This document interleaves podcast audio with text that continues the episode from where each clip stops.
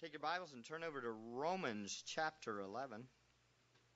You know, the, the trip, uh, I guess one of my biggest prayers is that from this trip, I will be, um, from our trip to Myanmar, I will be uh, reminded continuously of what God has done and what God is doing there, and I will be constantly reminded to uh, pray for the guys.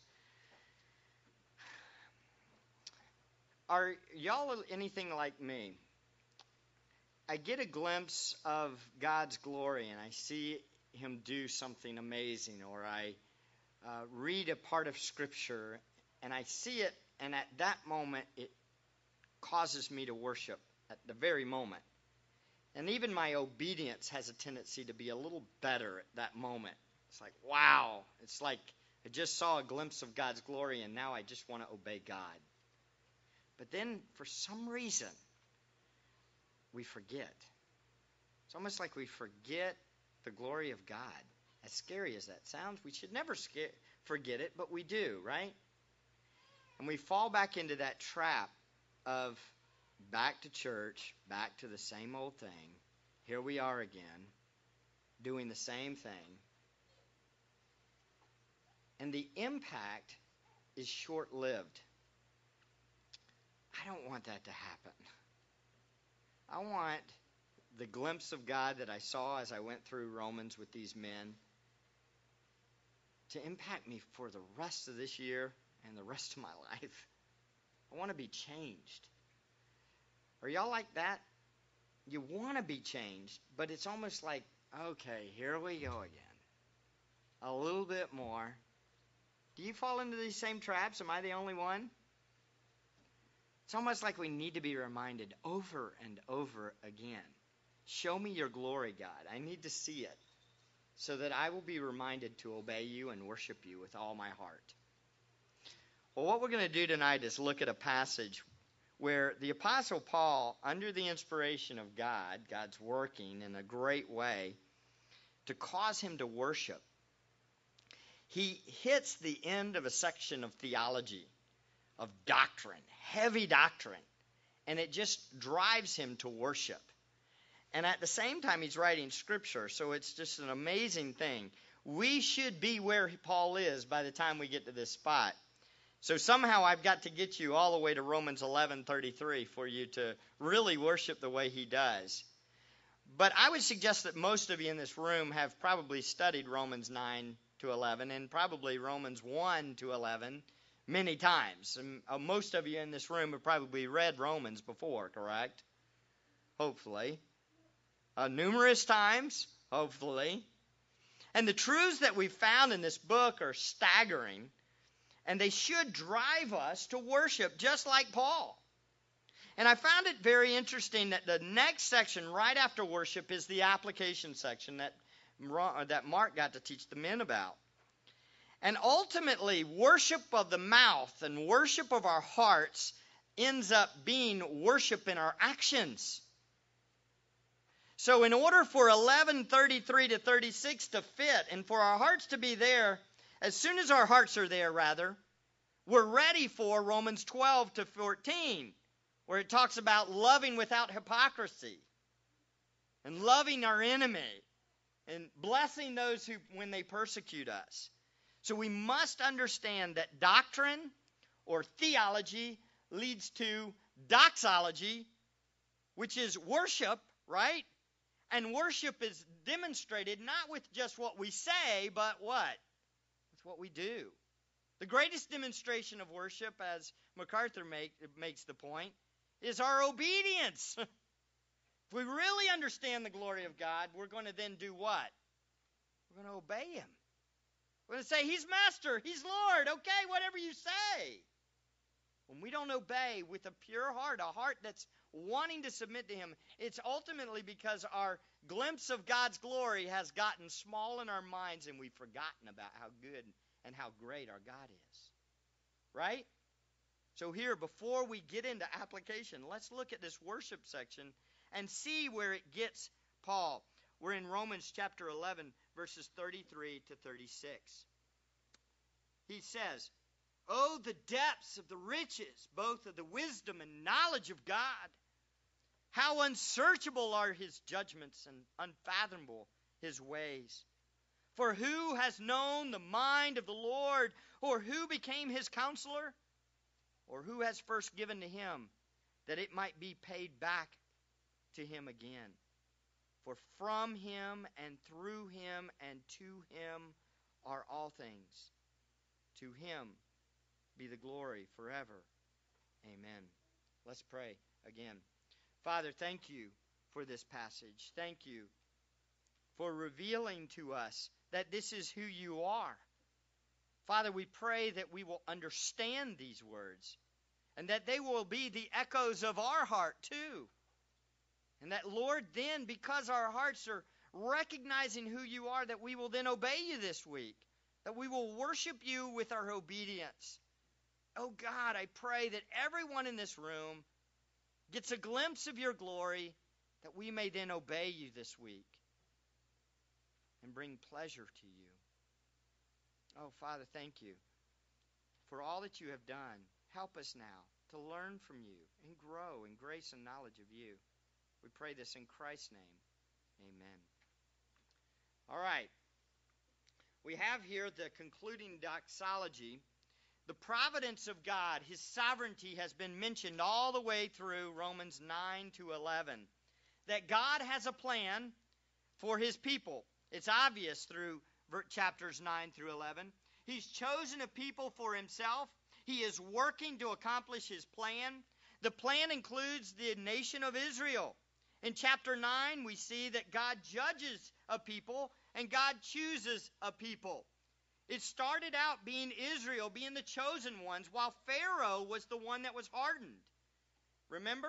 The Jews were delivered but God used Pharaoh in order to deliver his people and show off his name. And God chose a people out there. Then Paul continues on and says they're still responsible. The Jews now are responsible for the rejection of their Messiah. But even in their responsibility and their rejection, this is part of God's plan too.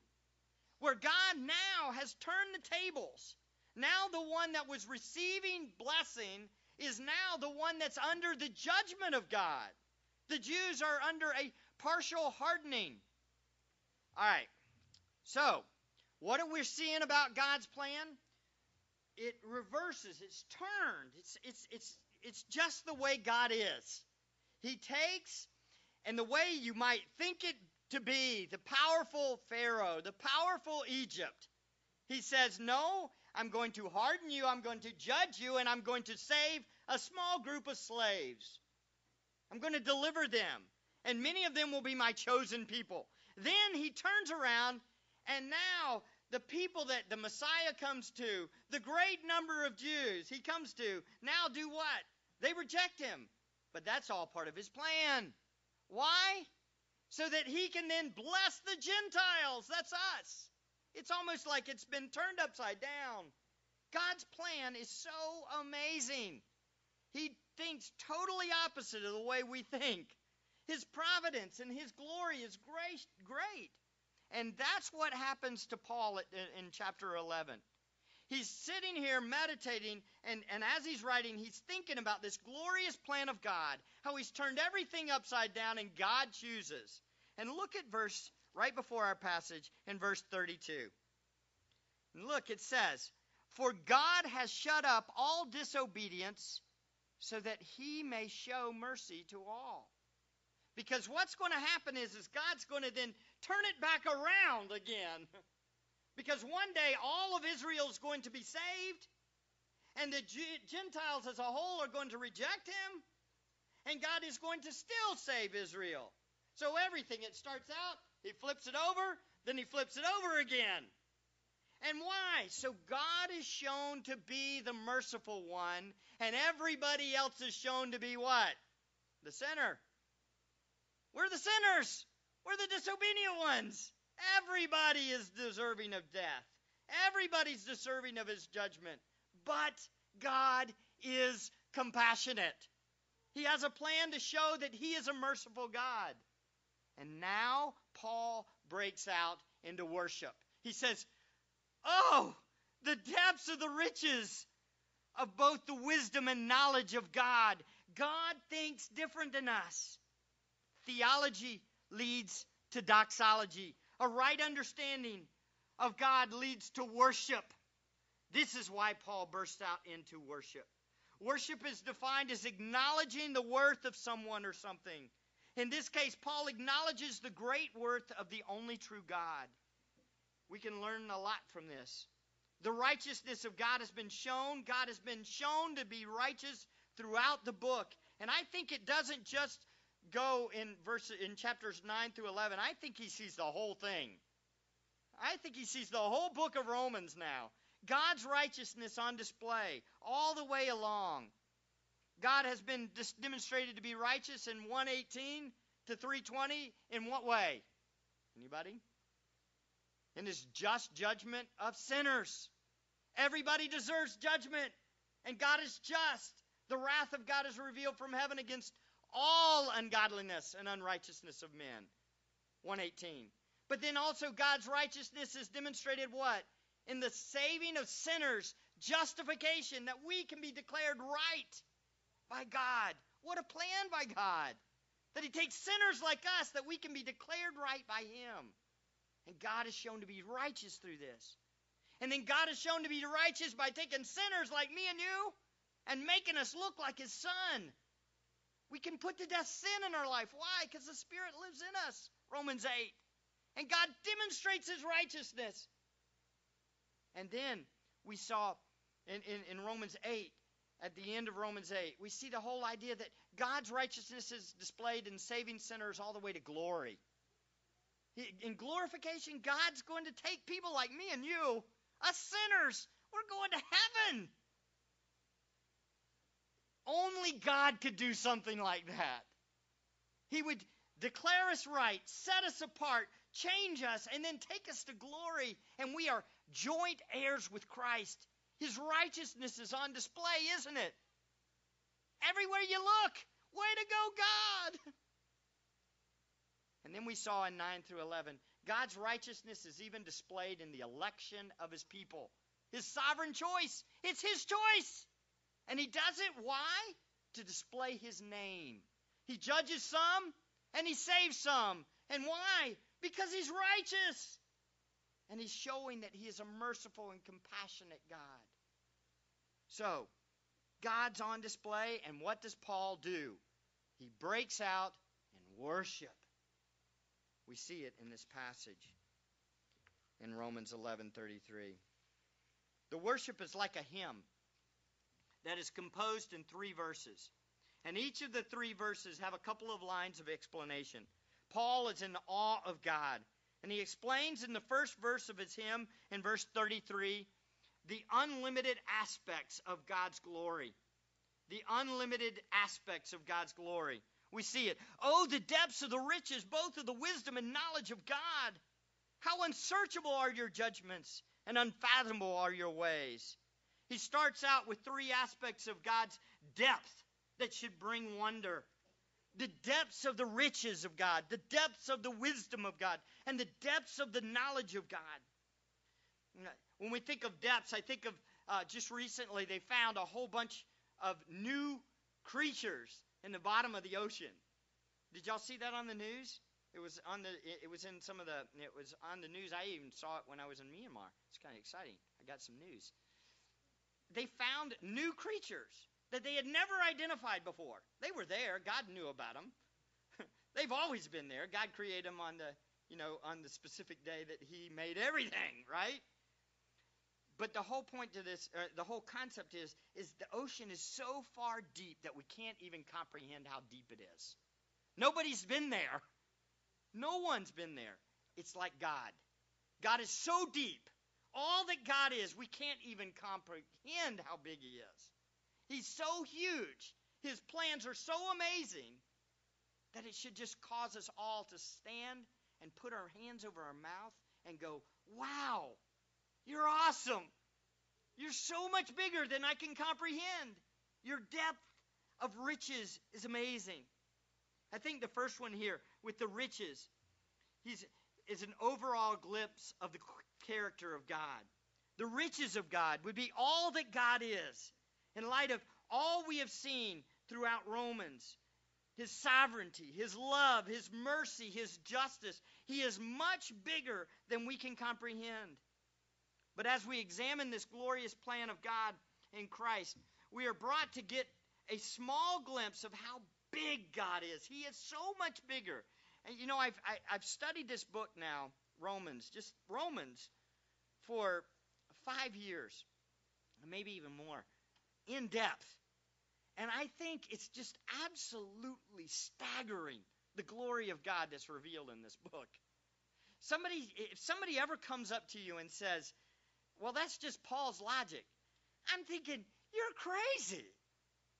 Nobody could come up with something like this. Not just this one book in the Bible. It's so amazing to have a plan that would reveal God's glory and not exalt man. The whole book, from verse 1 all the way to the end, is all about exalting God. No religion ever comes up with a book like that. Every false religion is always about exalting man. That's what the Buddhists do. Buddha's exalted. Here, the whole book of Romans is about exalting God. It's so deep with his glory that Paul goes, It's too deep. Your riches are too deep to even comprehend. These truths must never become old to us, folks. For if we've forgotten these, we've forgotten what God, who God is. And think about this, guys. Most of you in this room have already forgotten more theology than these the, the pastors we've trained. Most of you in here have forgotten more than they've learned. What I mean by that is, is you've studied these truths, you've heard great truths, you've heard so much. Our lives should be so different in worship because we've heard so many amazing truths, but yet we come back and we still hear that there's bickering and gossip and backbiting and what in the world is going on with us? We've seen glimpses of theology that should make us all stand and go, God, you guys that have been in seminary, you've been studying great truths. We should be in awe of God. These guys are just starting to get, some of these guys in Myanmar are just starting to get little glimpses, and you can just see it in their faces. Like, oh, my whole world is turned upside down now. Everything I thought, the opposite is true. Oh, I hope, folks, I hope you can cry out with Paul, Oh, the depths of the riches, both of the wisdom and knowledge of, your, of God. The wisdom here is the great depths of the wisdom of God is also seen in his glorious plan for Israel and us. This brings to mind the wisdom of God in saving a people for himself. And it may seem absurd to humanity. Humanity sees the world from a totally different perspective. But God's wisdom in revealing his glorious plan and, and saving a people for himself is so contrary. Look over at 1 Corinthians 1. This is how the world thinks of God's wisdom. 1 Corinthians 1:17.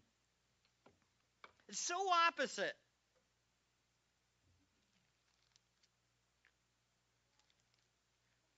For Christ did not me, send me to baptize, but to preach the gospel, not in cleverness of speech, so that the cross of Christ would not be made void. For the word of the cross is foolishness to those who are perishing, but to, to us who are being saved, it is the power of God.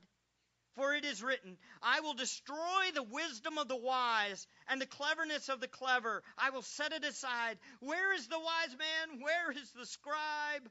Where's the debater of this age? Has not God made foolish the wisdom of the world? For since the wisdom of God, the world through its wisdom did not come to know God, God was well pleased through the foolishness of the message preached to save those who believe. For indeed, Jews ask for a sign and Greeks search for wisdom, but we preach Christ crucified. To the Jews, a stumbling block, and to the Gentiles foolishness, but to those who are called, both Jews and Greeks, Christ, the power of God, the wisdom of God, because the foolishness of God is wiser than men, and the weakness of God is stronger than men. God's wisdom is so deep and so wide that his plan is so amazing that he would save sinners like us through a crucified Savior is truly staggering. And yet the world looks at that and goes, foolishness. But God's wisdom is far beyond our comprehension. It's so deep. And his knowledge is the same way. While it may be argued that wisdom and knowledge are similar, I would argue that it refers more here to God's special relational knowledge that he has already mentioned in context. This refers to the depth of God's foreloving knowledge of his own. This points to God's foreordained knowledge. The knowledge has come to be seen in both God's foreknowing a chosen people, both from Gentiles and Jews, and then even the foreknowledge of his great plan for Israel in the future. So Paul worships God for his overall rich character, especially seen in his wisdom and his plan for his people. This should spark worship in our hearts. God's character is beyond our comprehension. God's wisdom is deeper than we can fathom. God's sovereign knowledge is be- beyond the length of our imagination. I have to admit, when I see those numbers that I talked to you about today, the numbers of 100 million people in those two countries, those two little spots that don't know God, there's a tension that happens, right? One of the tensions is why aren't we telling more people about the gospel? That's a normal tension, correct? But then there's also this why did you choose me? Why am I a part of your plan? Why did you open these truths up to my mind? Why did you bring the preacher to me?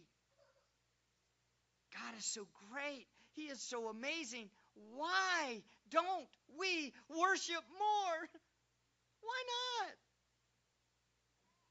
Because I think often we hit it, we get it here, but we don't get it here.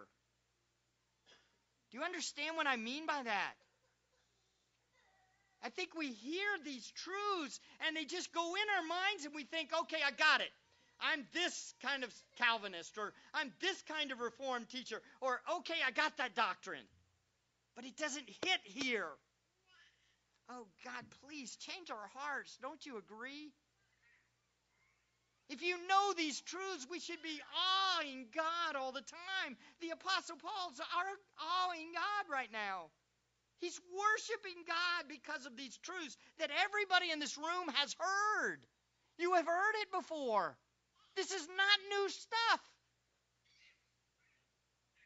We should be the greatest worshipers in the planet, shouldn't we? And yet, churches that have great doxology are the worst worshipers. The ones with great doctrine are sometimes the quietest people the most. Why? I don't get it.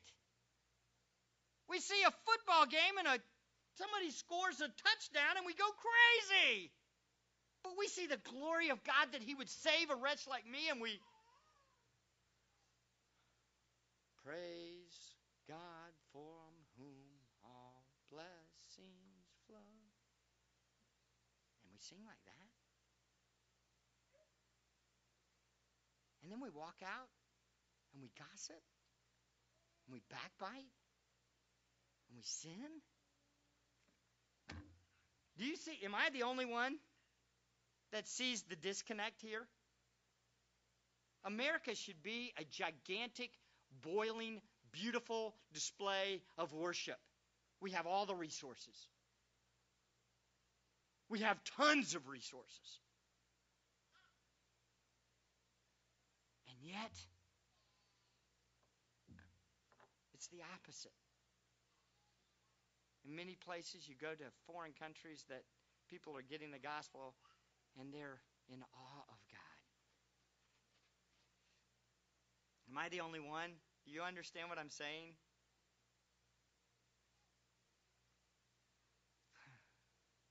The depths of the riches of God, the depths of the wisdom of God, the depths of the knowledge of God and the incomprehensible God. Look, how unsearchable are his judgments. Not to be searched out, not to be fully found, are God's judgments.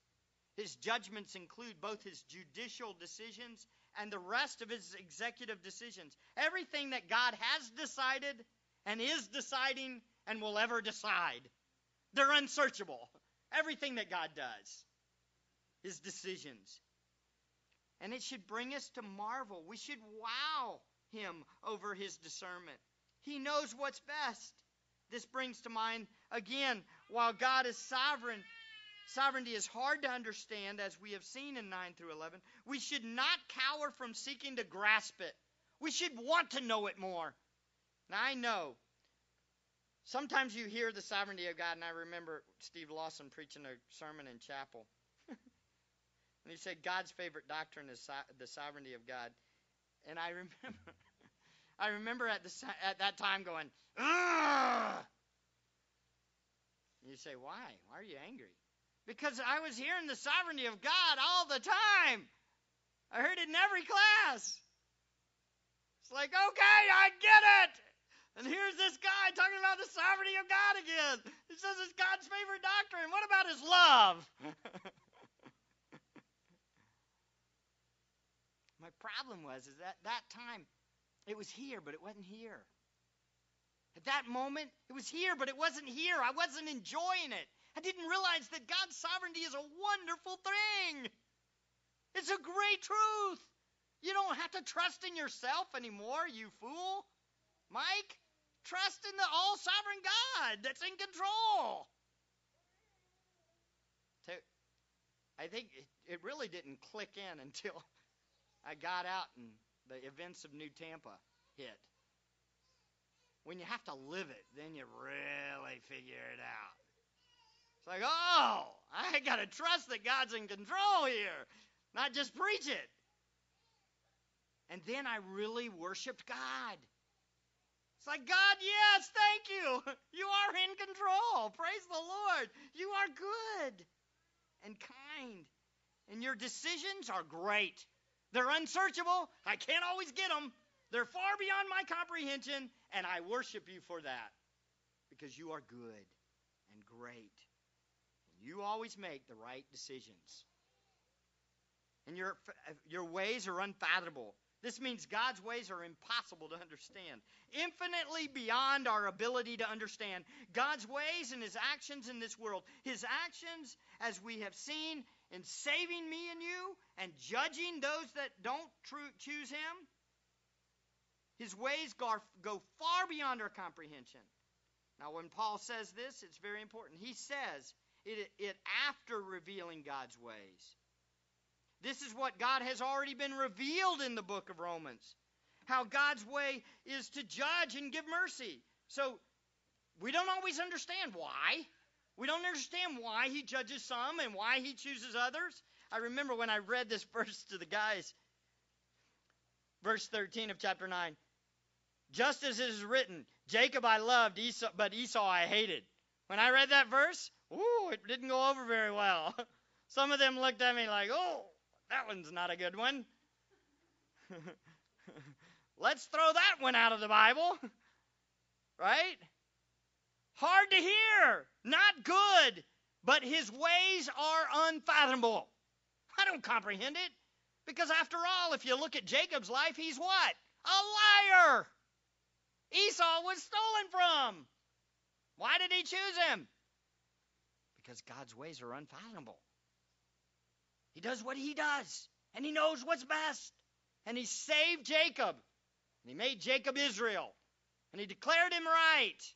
And God chose a people. Why? Because God's ways are far beyond mine. And that's good, because I would mess it up good example of this is anytime I used to pick a football team or a basketball team, I always failed. It's always God's ways are the best. God knows what's best. He knows and thinks and does things far beyond us. I have to admit to you, I don't know why he picks me. don't understand why he chose me. It was nothing in value of me. Nothing. I can think of a billion people he could pick instead of me. Yet his ways are far beyond mine. He is such a glorious God. Mankind should marvel over this. Instead, mankind mocks this.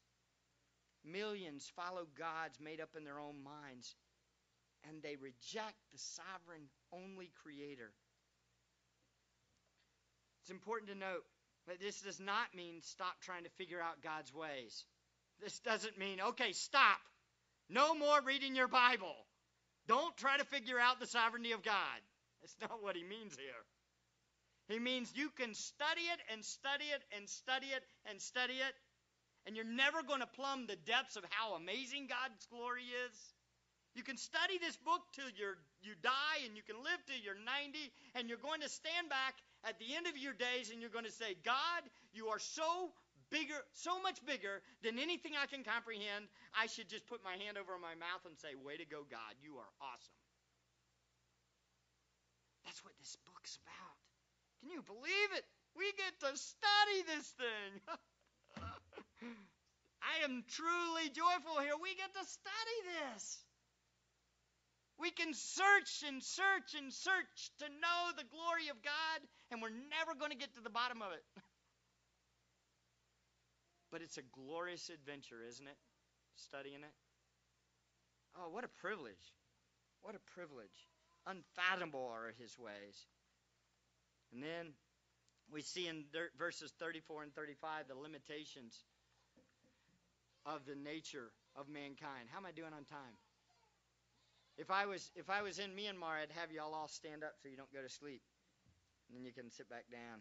If you get tired, y'all can always move around a little bit. It's okay. I want you to focus. This is great truths, great truths, aren't they great? Look at verse 34 and 35. For who has known the mind of the Lord, or who has become his counselor, or who has first given to him that it might be given back to him again? Now, Paul moves to explain how far humanity falls short in comprehending God's glorious ways. This is all worship. There's two questions that are rhetorical questions, and they have the same answer no one. the answer is assumed no one. Who has known the mind of the Lord? No one. Or who has became his counselor? No one. It's assumed.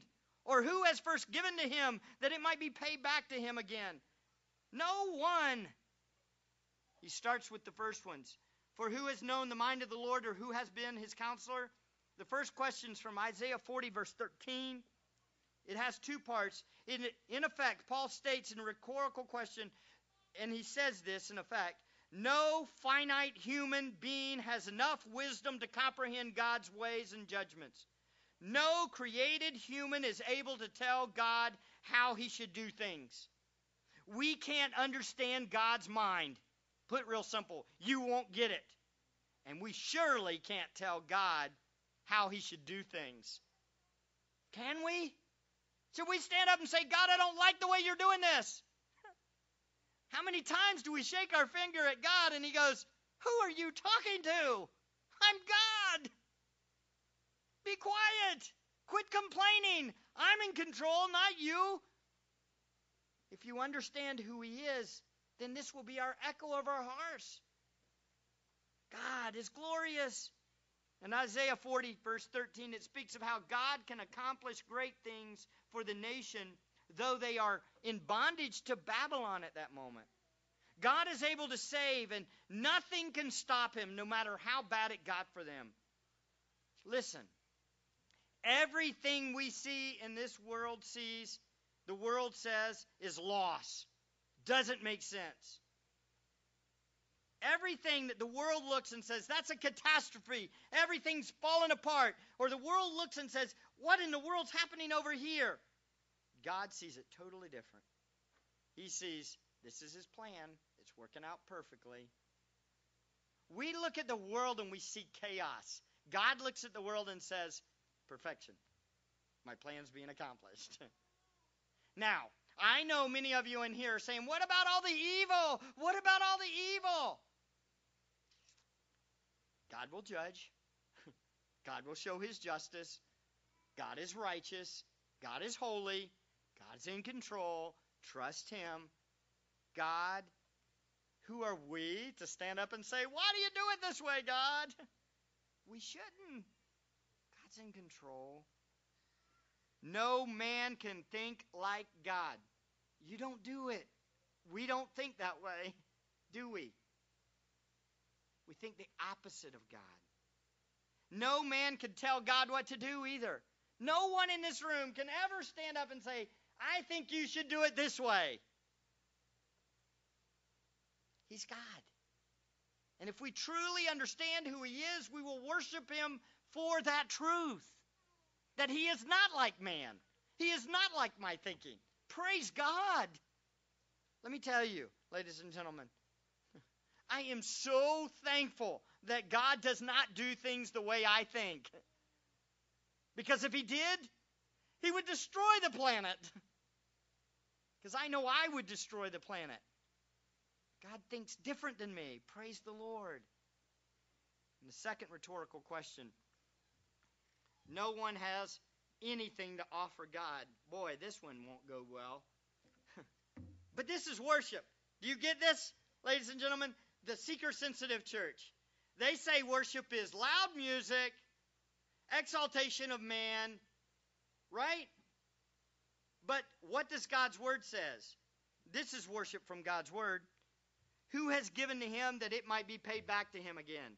This literally means no one has first given to God, hence, no one deserves repayment. Look, we, I hate to tell you this, some of, I think everybody in this room has heard me preach this before, but that's okay. It's a good reminder. No one has anything to offer God in this room. Did you hear me? But what about my gifts? Oh. He doesn't need your gifts. He gave you some gifts, but he doesn't need you. Do you understand? No one in here has first given to God, hence, no one deserves repayment. God doesn't owe us anything because we haven't earned anything in God's eyes. Do you understand? And true worship says that in your heart. Do you understand? True worship doesn't say, Exalt me. True worship says, I don't have anything to offer you, God.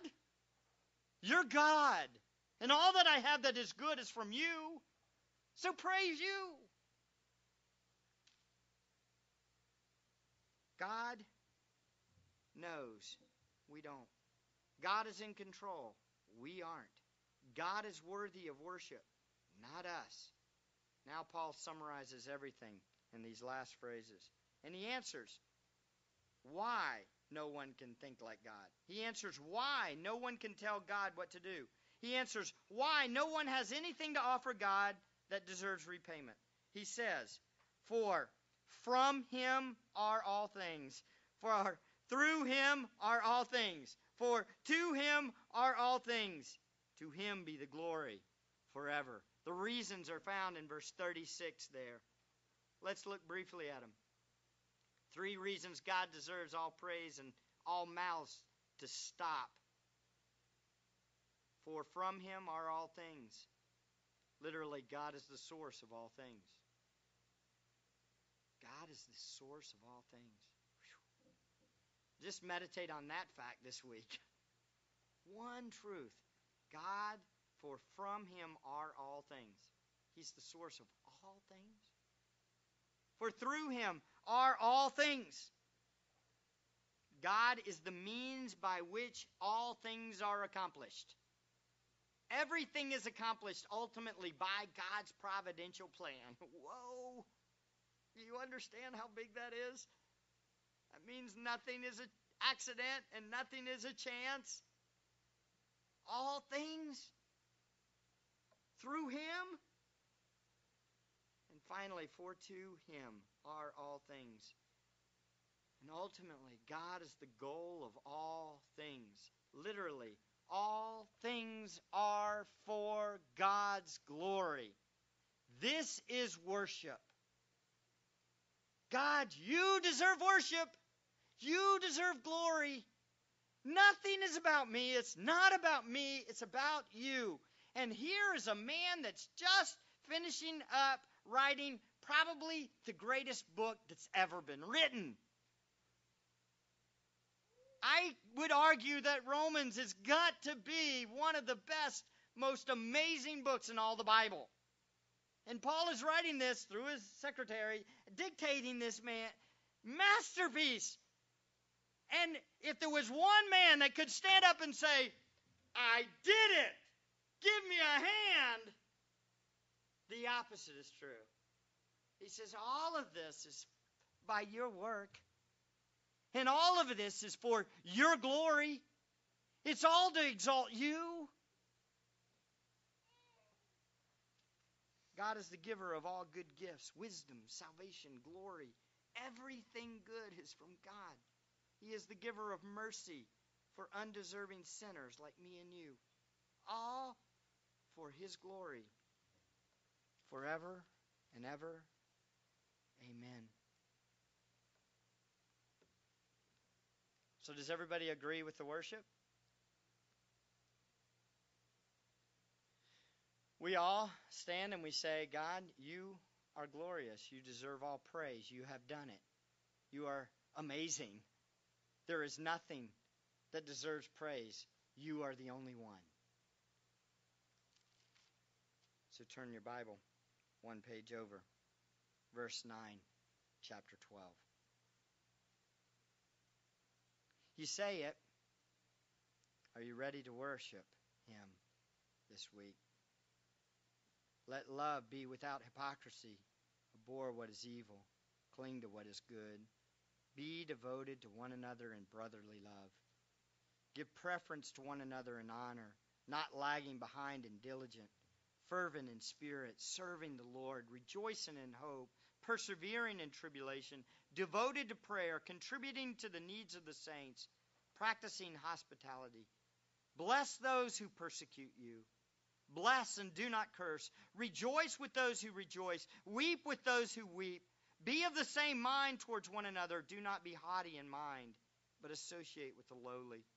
Do not be wise in your own estimation. Never pay back evil for evil to anyone. Respect what is right in the sight of all men. If possible, so far as it depends on you, be at peace with all men. Never take your own revenge, beloved but leave room for the wrath of God, for it is written, Vengeance is mine, I will repay, says the Lord. But if your enemy is hungry, feed him. If he's thirsty, give him a drink. For in so doing, you will heap burning coals on his head. Do not be overcome by evil, but overcome evil with good. You don't need explanation of that, most of that, do you? If you know the God that saved you, if you know that God, and your heart's echo is the same doxology, your life should match verses 9 to 21. Would you not agree? Let's pray. Father, thank you. Thank you for your word. You are far beyond our comprehension. You have saved us not because of worth for us, not because of any value in us, but because you are a glorious and merciful God. Now, Lord, help us. Help us to understand these truths, to meditate on these truths, and worship you with our lives. Help us, Lord, to worship you not only in what we say, but in what we do. Lord, oh Lord, please burn these truths in our hearts that we might honor you as you deserve. We pray this in the matchless name of Christ, our Savior.